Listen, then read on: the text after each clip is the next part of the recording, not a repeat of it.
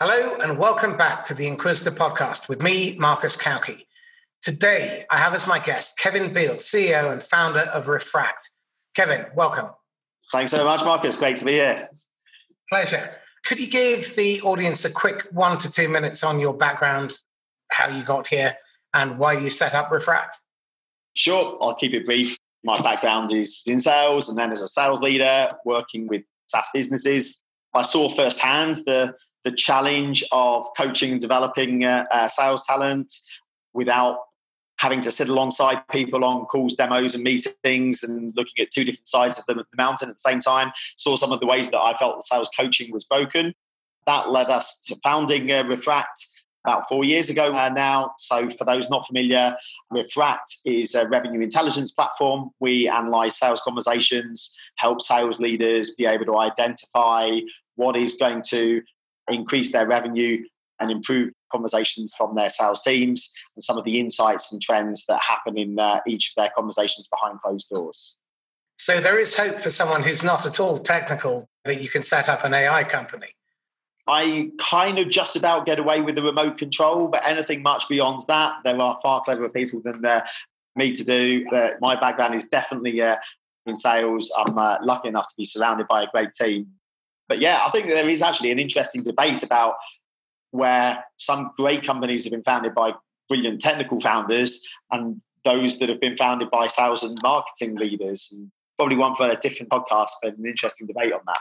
I'm minded of Ross Perot saying he didn't have an MBA, but he's got 2,000 of them on his payroll. If you're the smartest person in the room, then you're in the wrong room, aren't you? Uh, absolutely. So tell me, what are the four most common questions that your prospects come to you with? Yeah, so I think for a lot of the prospects we work with, they're somewhere down the journey of wanting to make the investment in being able to develop and improve their teams, being able to coach uh, conversations, have insights to what is happening. I think one of the most common things that people come with is if we use this product, how is that going to influence and improve our revenue? Which isn't necessarily there is no magic bullet here. It would be amazing if I could say, well, you know, you turn on our product or anyone else's product and you're gonna, you know, magically everyone's gonna hit quota and it's all gonna happen. So I think a lot of the time, not knowing what happens behind closed doors. So when we talk about what top performers do in their sales conversations that are different to other people, most sales leaders don't have an answer to that. They don't know. It's easy for them to quote things like they work harder, they make more dials, they're more committed, they're more driven, those things that are more overtly uh, evident. But what do they actually do in conversations with prospects and customers that make them more successful and give them more successful outcome, that is more of a black box that I think is often a, question that sales leaders are often struggling with when they come to us.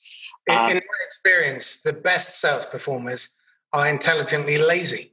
They're not the ones making more dials. The ones who work harder aren't working smarter. So presumably you help uncover that. We do, yeah. I mean, you know, there is unfortunately still sometimes a, a, culture in some sales organizations that it is about presenteeism. The things that are measured aren't necessarily the right things to measure. Measuring the amount of dials, measuring the amount of proposals, size of you know, pipeline, etc., etc. Easy things to measure, but arguably aren't necessarily right. You're getting my blood boiling at the moment. What are the other common questions that they ask that perhaps they shouldn't perhaps focusing on what their teams are or aren't uh, doing at that particular time, looking maybe for product like ours isn't going to introduce the right process, isn't going to is going to help you measure the things and put the right things in place for processes that, that you already have for a sales strategy that is not going to necessarily give you those things. So sometimes, especially where you know, perhaps teams are struggling, they're looking for broader answers than a revenue intelligence platform or indeed any other platform is going to give by itself. I think what I see often is they're looking for a way to audit the sales activity rather than focus the attention on the right kind of behavior. And my guess is that taking a platform like Refract On allows them to rip the scales from their eyes and get to see the truth of what really matters. Exactly. And it comes back to that question of like, if I use your product, what revenue could I expect to see, or by what percentage could I expect to see revenue increase? Is an impossible question to answer because actually I have no insight in a prospect's business on what that opportunity might look like. History would tell me that it is normally very sizable, but in terms of you know, what could be done differently and what the impact of that, that's very individual. That's about you know, a business, it's not about a technology. What Refract can certainly do, though, is start to reveal and uncover what happens in conversations, what leads to successful outcomes, what top performers do do differently, and profile those key coachable moments that happen in every single conversation. I'm really going to emphasize every single conversation. In fact, actually, that brings another one that makes my blood uh, start to boil is when people say, My team are all really experienced, they don't really hmm. need coaching, and I think you instantly know everything you need to know about a leader in an organization when you hear that kind of comment. One year's experience 20 times over and an idiot at the helm. I guess one of the popular analogies is you look at professional sports people, you know, the people at the top of their game, the top athletes. Can you imagine? I'm not going to bother training this week. I'm not going to analyze what happened in the last game because I'm just pretty good. I know what I'm doing. And yet in sales, that seems like an acceptable answer or an acceptable uh, position to be experienced or on top of my game or uh, know what I'm doing feels like an acceptable answer. There's no department in any business that could be run as badly as the sales department. If your finance department said, I'm going to do it my way, I'm really happy with the way I do things, and to hell with the changes in the tax laws, or let's not bother collecting money this month because I can't be asked, then you'd be out of business. Why is it that sales organizations are allowed to get away with such shoddy management practices? I think there isn't one single answer to that question. I think sales isn't easy. It's not a. There's big bucks. And there is obviously a reason why great salespeople are, are well rewarded and revered within organizations. Possibly, to your point, is because there's not necessarily a lot of those talents. One thing that, again, is very well documented that we do as a profession is this bizarre thing that someone is good or reasonably good at sales.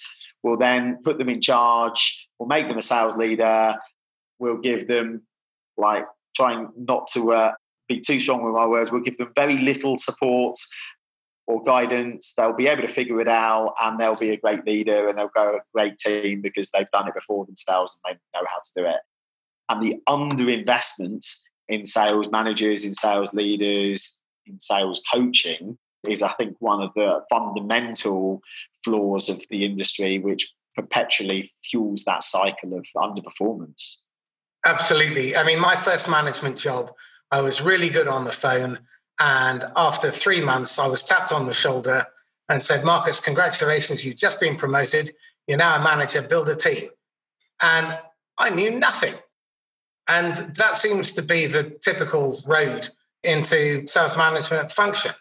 Okay, let me ask you this. What are the three most crucial questions that you're never asked that you should be asked? Never asked, what will I need to do to make your solution an unmitigating success?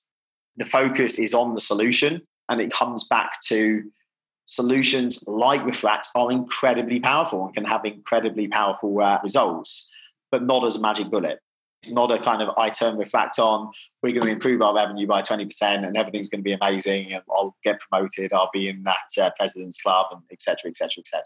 It is about the opportunity that tools, the insight, the data provides. I don't recall having ever been asked, what would I need to do in order to be supremely successful with your product? So, first question is Are you looking in the mirror? If you're not looking in the mirror when things aren't working, then chances are you're looking in the wrong place. And investing in any sales enablement tool as a magic bullet will be a waste of time, effort, and money. So, that's a great first unasked question. Give me two more. I think just going back to that point as well, I think that's where this is obviously what I'm really passionate about. Conversations are the part where revenue is won and lost. That is where, as sales professionals, we win or lose in the conversations that we have with prospects. But because there's no easy way of saying that was an amazing conversation, that was a shitty conversation, there's no metric that kind of comes out of conversations that we have.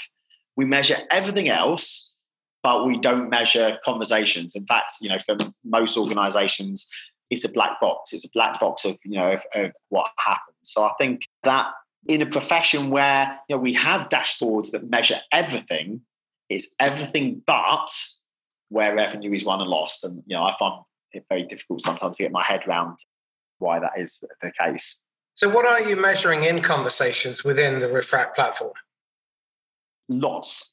So everything from, and again, none of these metrics are a single silver bullet, but everything from we're analyzing things like the talk listening ratios, how many questions are being asked, what questions, where are they being asked in, in conversations, what are the topics of conversations that, that happen, what are the words and phrases that are leading to more successful outcomes or that top performers are using more uh, frequently, what attributes correlate with successful outcomes for a single organization. So, you know, when this is discussed, when that's discussed, and when there's a discussion about that, what are those ingredients that are more likely to lead to successful outcomes so that you know, it actually starts to provide business intelligence as well as revenue intelligence of what are the things that marketing teams and product teams and so on should be looking to create conversations about because they are more likely to then be successful and have successful outcomes. And give me another unasked question that sales leaders really should be asking. What do successful organizations do differently in their conversations? So I think unpeeling the onion of what happens in conversations in other organizations that that causes them to be more successful actually asking what you would perhaps do differently in your own conversations. We have just got involved in actually helping coach some of our clients as well and helping with that coaching piece. And then finally, I guess maybe around uh, uh, coaching, the optimum level of coaching. Not many people ask, what should we be investing in coaching within our, our organization to get the best returns on investment and to get the best results? So, on that note, again, I'm not asking you to divulge anything confidential, but if you look at the most successful sales teams, what proportion of their time is the manager investing in coaching? There are some great studies of, uh, of this. You know, we, we see all the time that our best clients they make that uh, investment. And you know, whilst obviously uh, um, Refract and tools like Refract can really uh, accelerate uh, that, that they have that commitment to coaching uh, within the organisation. So I think I would say that twenty five percent of a manager or leader's time should be dedicated to coaching their team. Countless studies show that there are no more, there is no more impactful thing that a manager or leader can do with their time other than than coaching. Typically, to throw out a couple of stats, the, the typical manager says that they coach 5% of their time. Unfortunately, reps claim to get half as much coaching as managers say they give. The pipeline review, the coffee catch up that are often viewed as coaching by uh, managers are never viewed as, uh, as coaching by reps. So I think 25% of time should be around dedicated coaching to the team. That is coaching that is going to improve performance. That's not just finding out who's going to hit target this month and giving people a, a, a kick up the uh, uh, the backside uh, the arm. It is about things that are going to improve performance and influence outcomes and improve results on an ongoing basis, rather than uh, just finding out the things you need to know to go into your board meeting. I think what I see a lot of is people confuse coaching with auditing. And so the pipeline review, having a team of li- people just listening, I think is a disaster. That's a waste of everyone's time. Yeah, that's one man minute. So one man minute of someone delivering their pipeline to 10 salespeople means that's 10 man minutes lost. I think where the salespeople are involved in challenging and offering constructive criticism and asking questions to pick apart each opportunity, that can be really useful. But I think managers don't really understand what coaching is. Coaching is having the other person do 80% of the heavy lifting uh, and through asking questions. And I'm curious, in terms of the output from Refract, how are you helping your clients formulate the right kind of questions for the individual salespeople? Because when we were setting up for this meeting, you said that it's not about the big data, it's about the personalization, the individualization of the content. So, how are you helping the managers to develop really effective coaching questions? So, firstly, around the conversations themselves, we are helping pinpoint those. First of all, the relevant conversations. So, you know, we allow search through any conversation, a Google search, if you like, of every conversation that's that every uh, uh, person is having. So, what are the conversations, whether the rep appreciates it or not, with the most coachable opportunity by the things that have or haven't happened in that uh, conversation? Secondly, then starting to pinpoint those key moments and allowing that coaching to focus on, you know, on a key moment.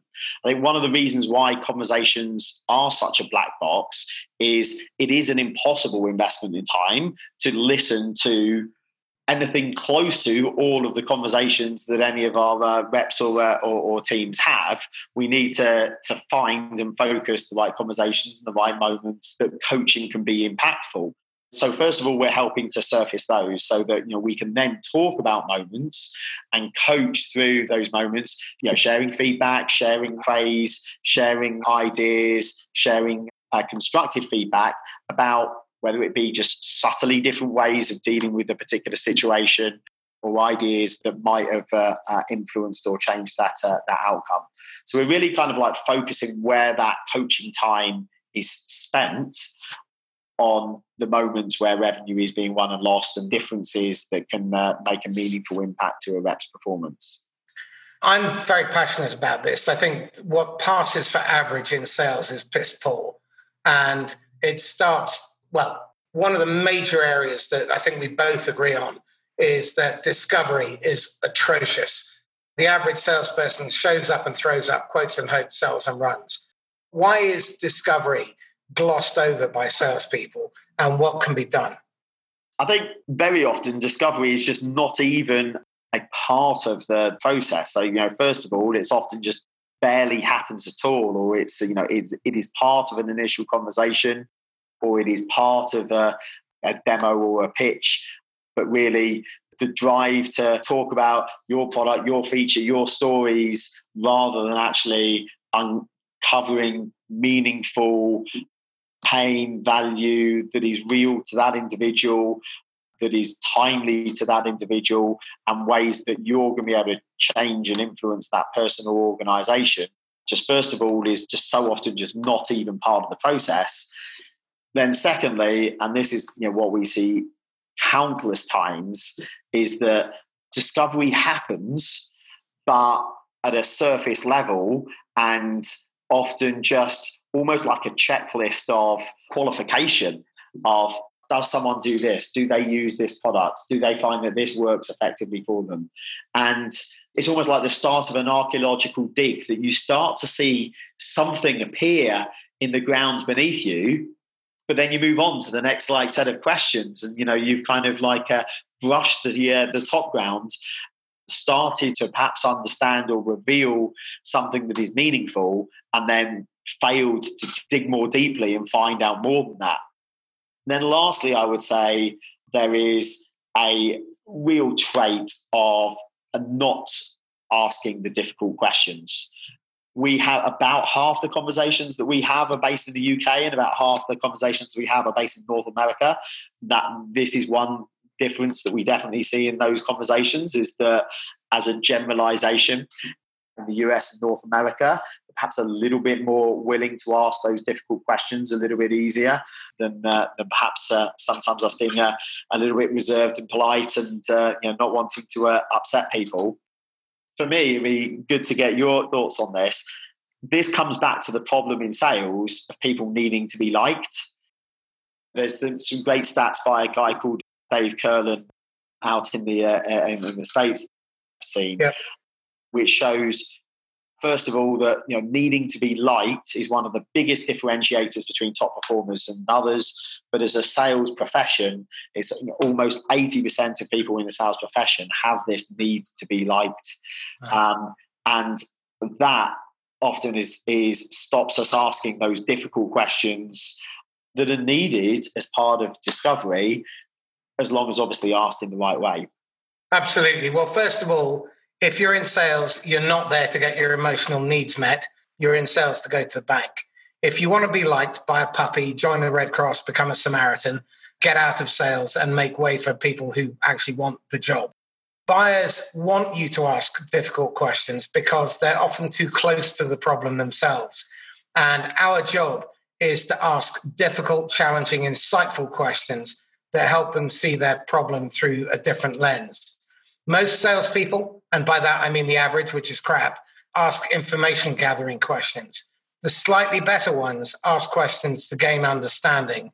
The really good ones ask questions to deliver insight. And their questions help the prospect see their world through a completely different lens, through fresh eyes, and to get to the root cause of their problem. And this touches on something that Kevin said earlier, which is that you gloss over. If all you're doing is you're looking at a surface level or symptom level, you're never going to get to the root cause, which is why people sell solutions that aren't really solutions. They're sticking plasters on a cancer. And the net result of that is that you don't solve the problem. You treat the symptom, but you don't treat the cause. And I was interviewing Amy Franko a couple of weeks ago, and she cited some KPMG research, which said that CEOs found that only six minutes in the hour did the CEO find that the salesperson contributed any value at all. And this then relates very closely to another terrifying statistic. I think Dave Brock's shared it with me, which is that 83% of first meetings do not result in a second meeting.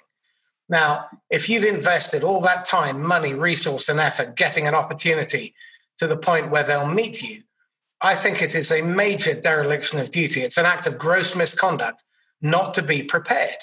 And so the discovery process is basically a salesperson winging it. So, in terms of the data that an individual company is learning through the use of a platform like Refract, is there any excuse why they shouldn't be able to put together a portfolio of a dozen questions based on the individual type of prospect that they're meeting, based on job function, industry, where they are in their life cycle, and so on. Is there any excuse for them not to be prepared?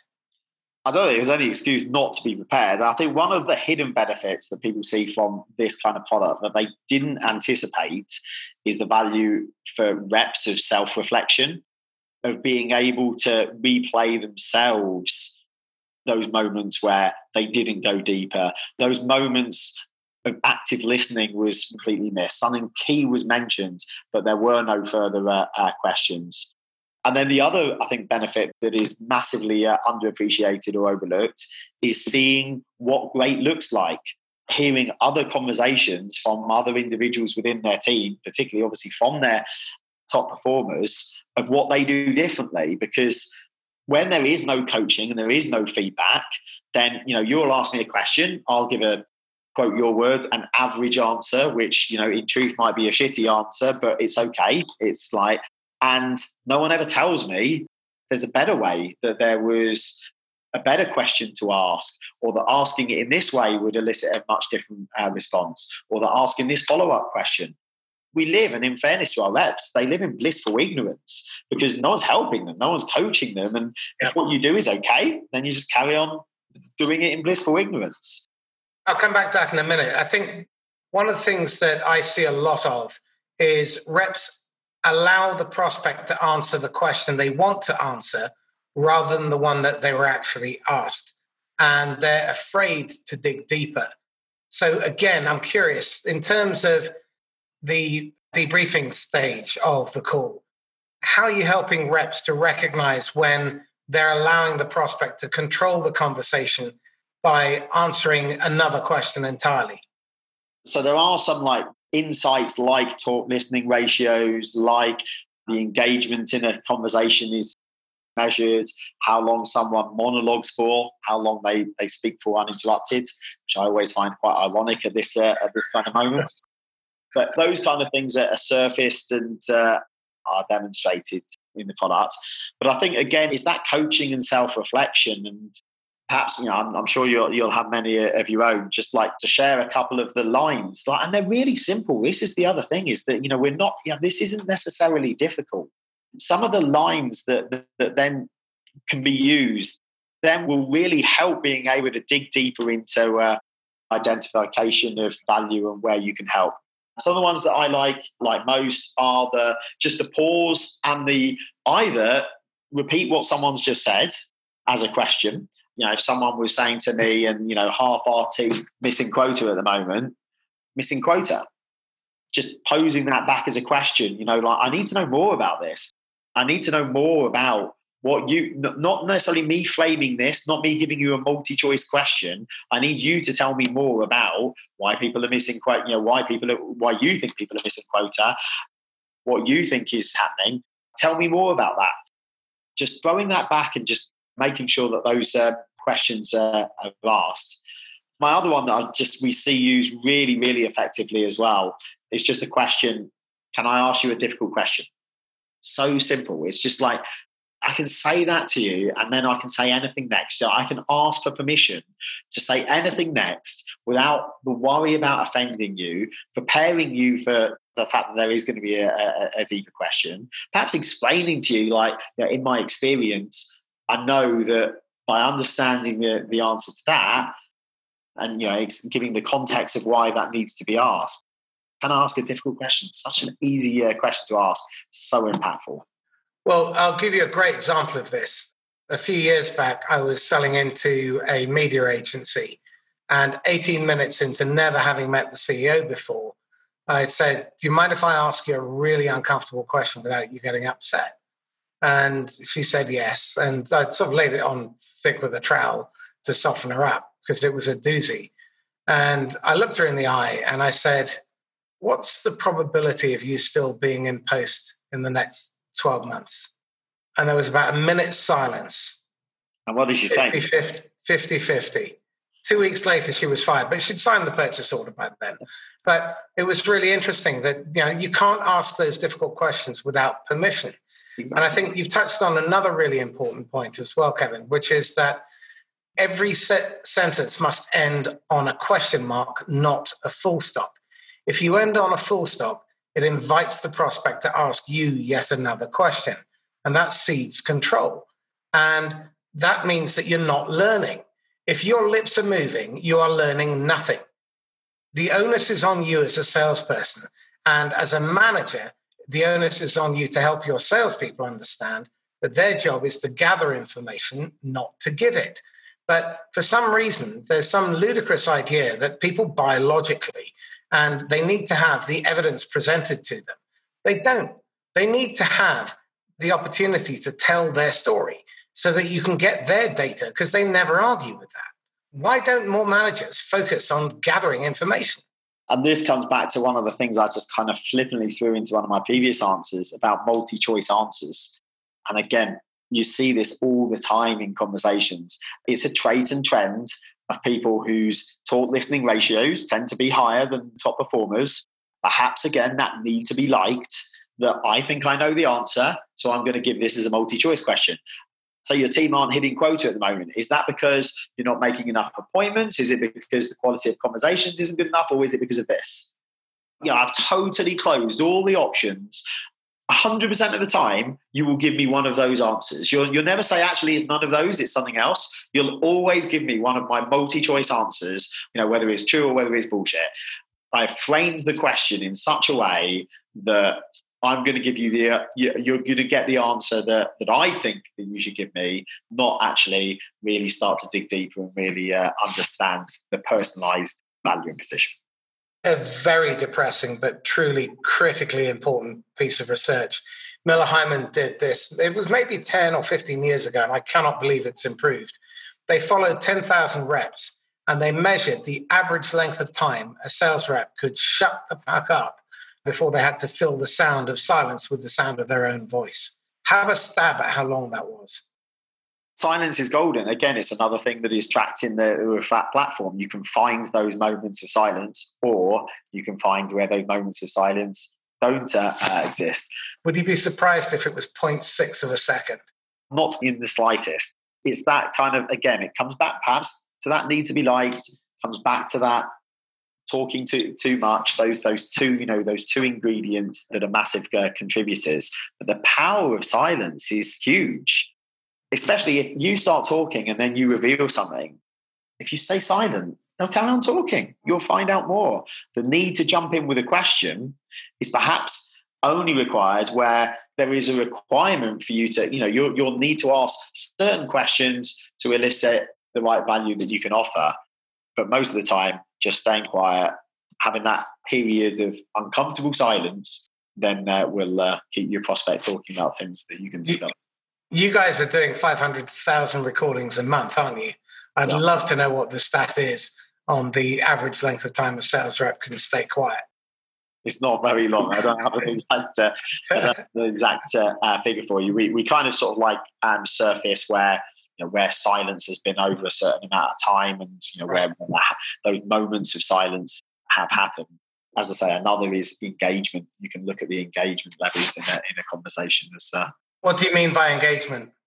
That is going backwards and forwards in a level of revealing conversation as opposed to I'm just doing a long monologue, then I'll ask you a couple of questions, and then I'll start again with a long monologue. This then comes to the next area that both of us are vehement about, which is the atrocious quality of qualification. Why would a salesperson go and meet a prospect only to gather the basic housekeeping information and not really establish is there a pain that we can fix, that we are well suited to fix, that they are willing and able to invest the time, the money, the resources, and give us access why is qualifications so bad? Not mentioning the challenges that we've done previously that you know if no one is telling you and no one is coaching you of what good looks like then you'll carry along in the in blissful ignorance. But surely if you if you're beating your head against the wall and your head is bleeding you can't blame the wall. At some point as a salesperson you have to look in the mirror and say well hang on this isn't working. I think it is hard for salespeople to have, not saying they shouldn't, but it is hard for them to have that self realization and that sometimes that self actualization. It is far easier to blame external factors. It is because of the competition. It's because we're too expensive. It's because these leads aren't good enough. The excuse factory. Exactly. It's far easier to have those conversations, which there may or may not be any uh, truth or evidence in far easier to have those than to have again when it comes back to that need to be liked and perhaps the kind of traits that often we do find in that in salespeople to have that self-reflection and that look at you know what you could do differently what you should uh, do differently. I think the other thing is again you see this in conversations all the time. I'm just so excited and desperate to tell you all about our product, our features, our company, our stories, our whatever the key word here is our or my rather than talk about you that i'm you know i'm just kind of going to ask a few questions until i can get to that and i can tell you about this amazing feature and this amazing product and you're going to love it and like this is how this company's done amazingly with it. Would you like to buy it? I always equate it to a salesperson coming off holiday and then showing holiday snaps to strangers and wondering why they're not interested. Showing photos of the ugly baby when they've had a newborn. So what does the data tell us they need to be looking for when they are qualifying?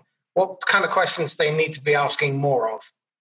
So, the discovery questions that are eliciting both value, that are more emotive and personal.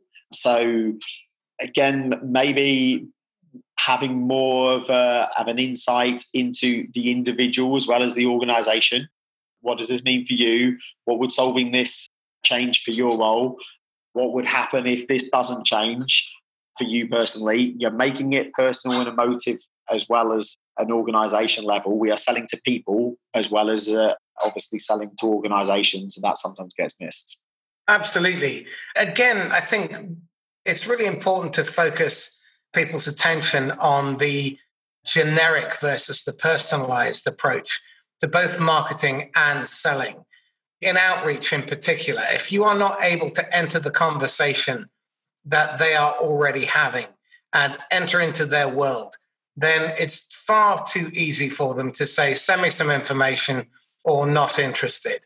Again, we can obviously blame ignorance, which is salespeople don't know any better. But surely, after a thousand cold calls and a thousand knockbacks, you'd learn that maybe you need to do something different. And the occasion where you accidentally ask the question about how it's affecting them personally, what impact it is having on their ability to meet quota, hit their bonus, get promoted, would cross their mind.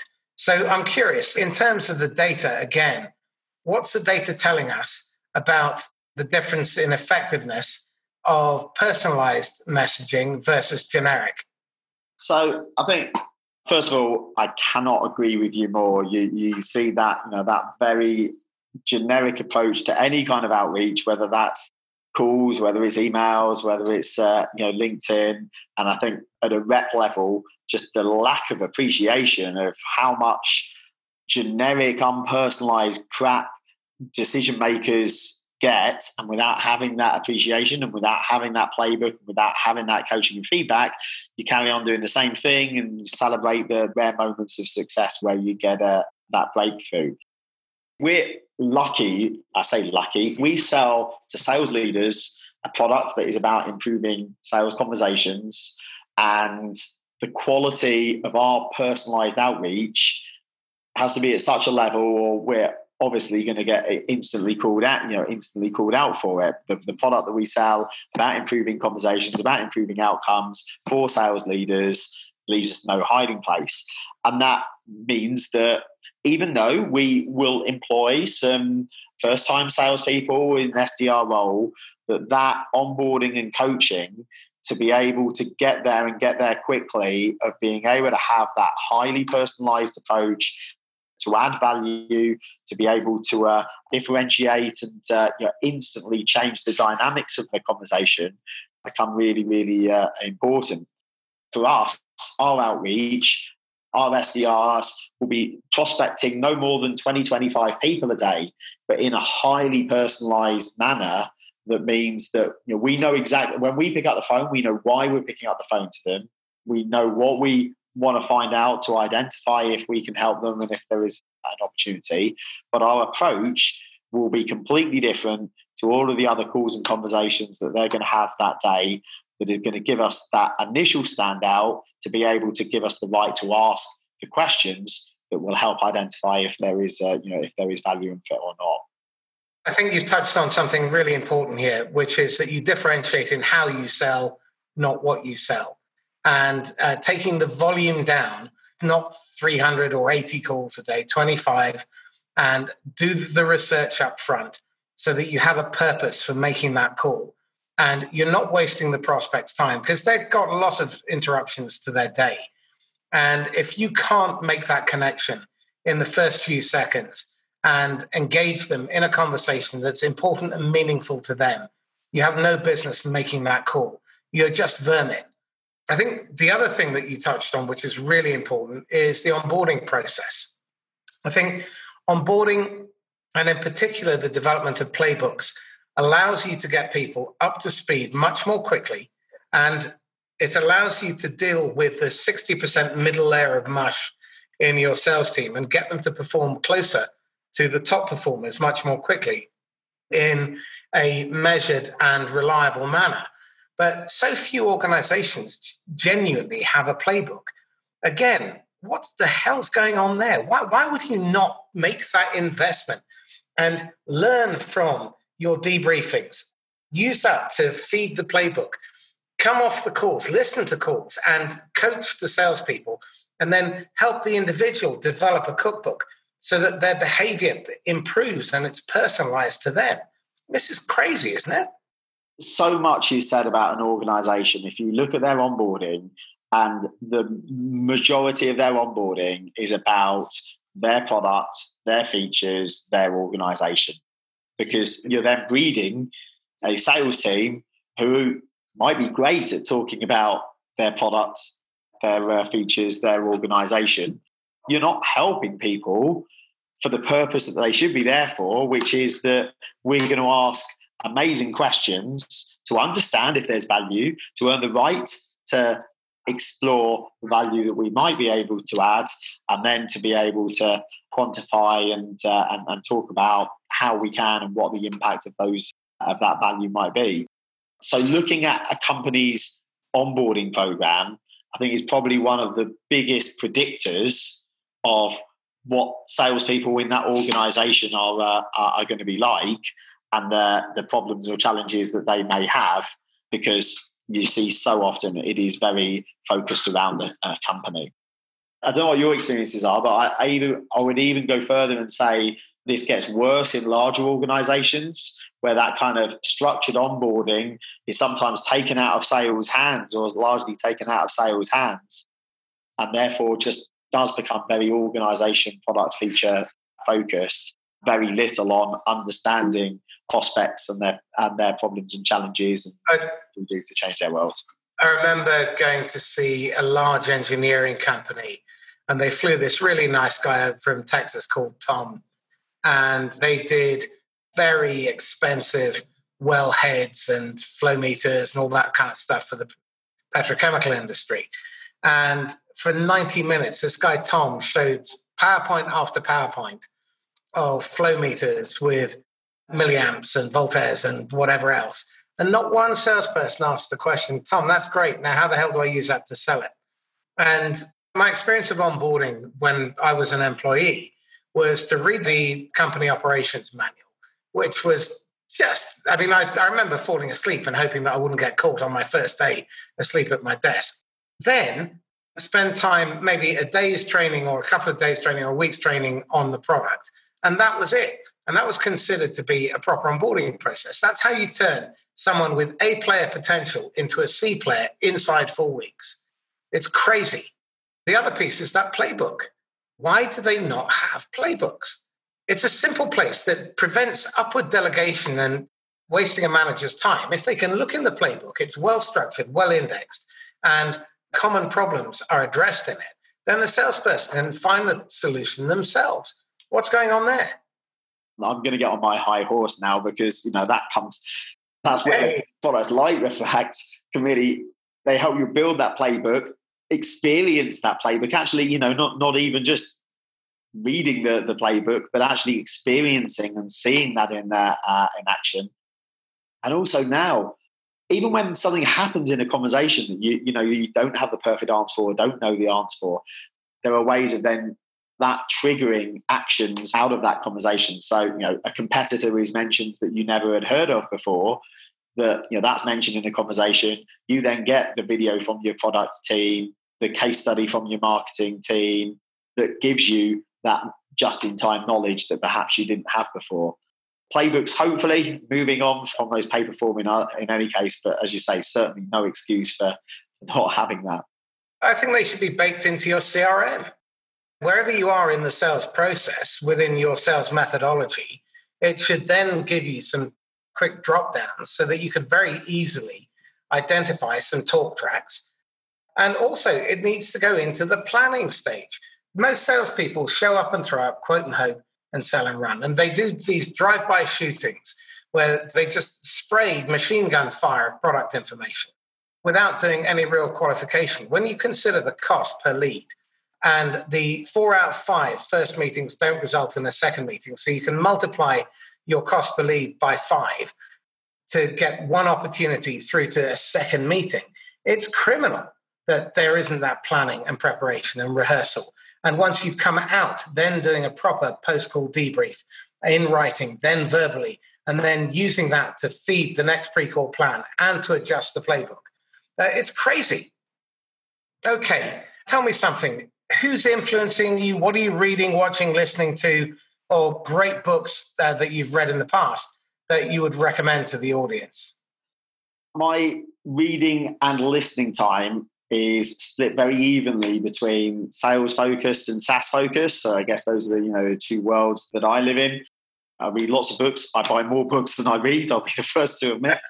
And uh, yeah, there's uh, yeah, there's there's plenty unread on the on the bookshelf. And and yeah, and particularly now podcasts and, uh, and webinars, and there's some you know fantastic uh, content out there. Some of the ones that I'm really a fan of um, at the moment from the sales side, love Josh Braun. B R A U N. B R A U N, yep. yep. His content, and his uh, podcast are uh, top drawn. I mentioned Dave Kurlan, a guy called Jacco from Winning by Design. He has, particularly if you're in SaaS sales, he has a book, SaaS Sales Blueprint, which is as good as any book specifically around uh, our SaaS sales teams as I've. Uh, What's his name again? Jacco. Jacco. I'm not going to pronounce his surname because I wouldn't do it just, just justice. So J A C C O. The book is SaaS Sales Blueprint. That's uh, available at Amazon and all good bookstores. On the SaaS side, if you don't follow a guy called Dan Martell, I would question whether you even want to win in SaaS. So uh, my missus has started calling uh, him my boyfriend uh, because all she ever hears on my my, my screen is, uh, is, is Dan Martell, and yeah, I've been lucky enough to spend a few days with him last week uh, over in the states. So yeah, he's my flavour of the month on the SaaS side, and some of his content on on SaaS is great. Thank you. Well, a couple of books I've read recently, which I really found very helpful. The Patterning Instinct by Jeremy Lent. And that looks at how we basically think and look for and develop patterns. And it has some really interesting ramifications in terms of sales and management. The other one is You're Not Listening by Kate Murphy, which uh, Gary Nesner recommended. Very good again, it's really critical. I, I think you talk your way out of sales, you listen and question your way into them. And I don't believe I've ever listened my way out of a sale. And I think it's the most under trained and under practiced skill. And listening is a, a full body experience. You don't just listen with your ears, you're not just listening to the words. You're listening to what's being said, what's not being said. You're listening between the lines you're observing body language, the tightness of the lips, the vein pulsating on their forehead, blink rates, their body posture, breathing rate, all that kind of stuff. And if you've done the preparation and you've rehearsed, then you have time in the sale to really listen and pay attention. Okay, um, if you had a golden ticket and you could go back and advise the idiot Kevin, age 23, to avoid a lifetime of misery and self sabotage, what advice would you give him? Probably the same as the uh, the idiot the age of 45. You know, uh, we, still, we still make uh, uh, same mistakes. Uh, what would I do differently as a 23 year old self? I wish I knew what I knew now about sales when I was 23. I look, you know, I look, you know, obviously, I guess anyone says that, but you look back at yourself and like, if you don't look at your 23 year old self and cringe, then what the hell have you been doing for, uh, for the time between uh, now and then? I think from a perspective as a founder and CEO, it is all about the people. This is my second rodeo as a, as a SaaS founder. And I'm really lucky to the thing that I've got right this time is that I've got an amazing team of you know I know it's very cliched, but you know, we call it no dickheads. It's uh, you know there is a Refract culture, there is a Refract person, and it never employ me. never say never. Like um, it's not about people that won't disagree and people that won't challenge and people that won't have strong opinions. That's great. It is that are they going to work effectively as a as a Refract person? As I say, we have this kind of Refract person.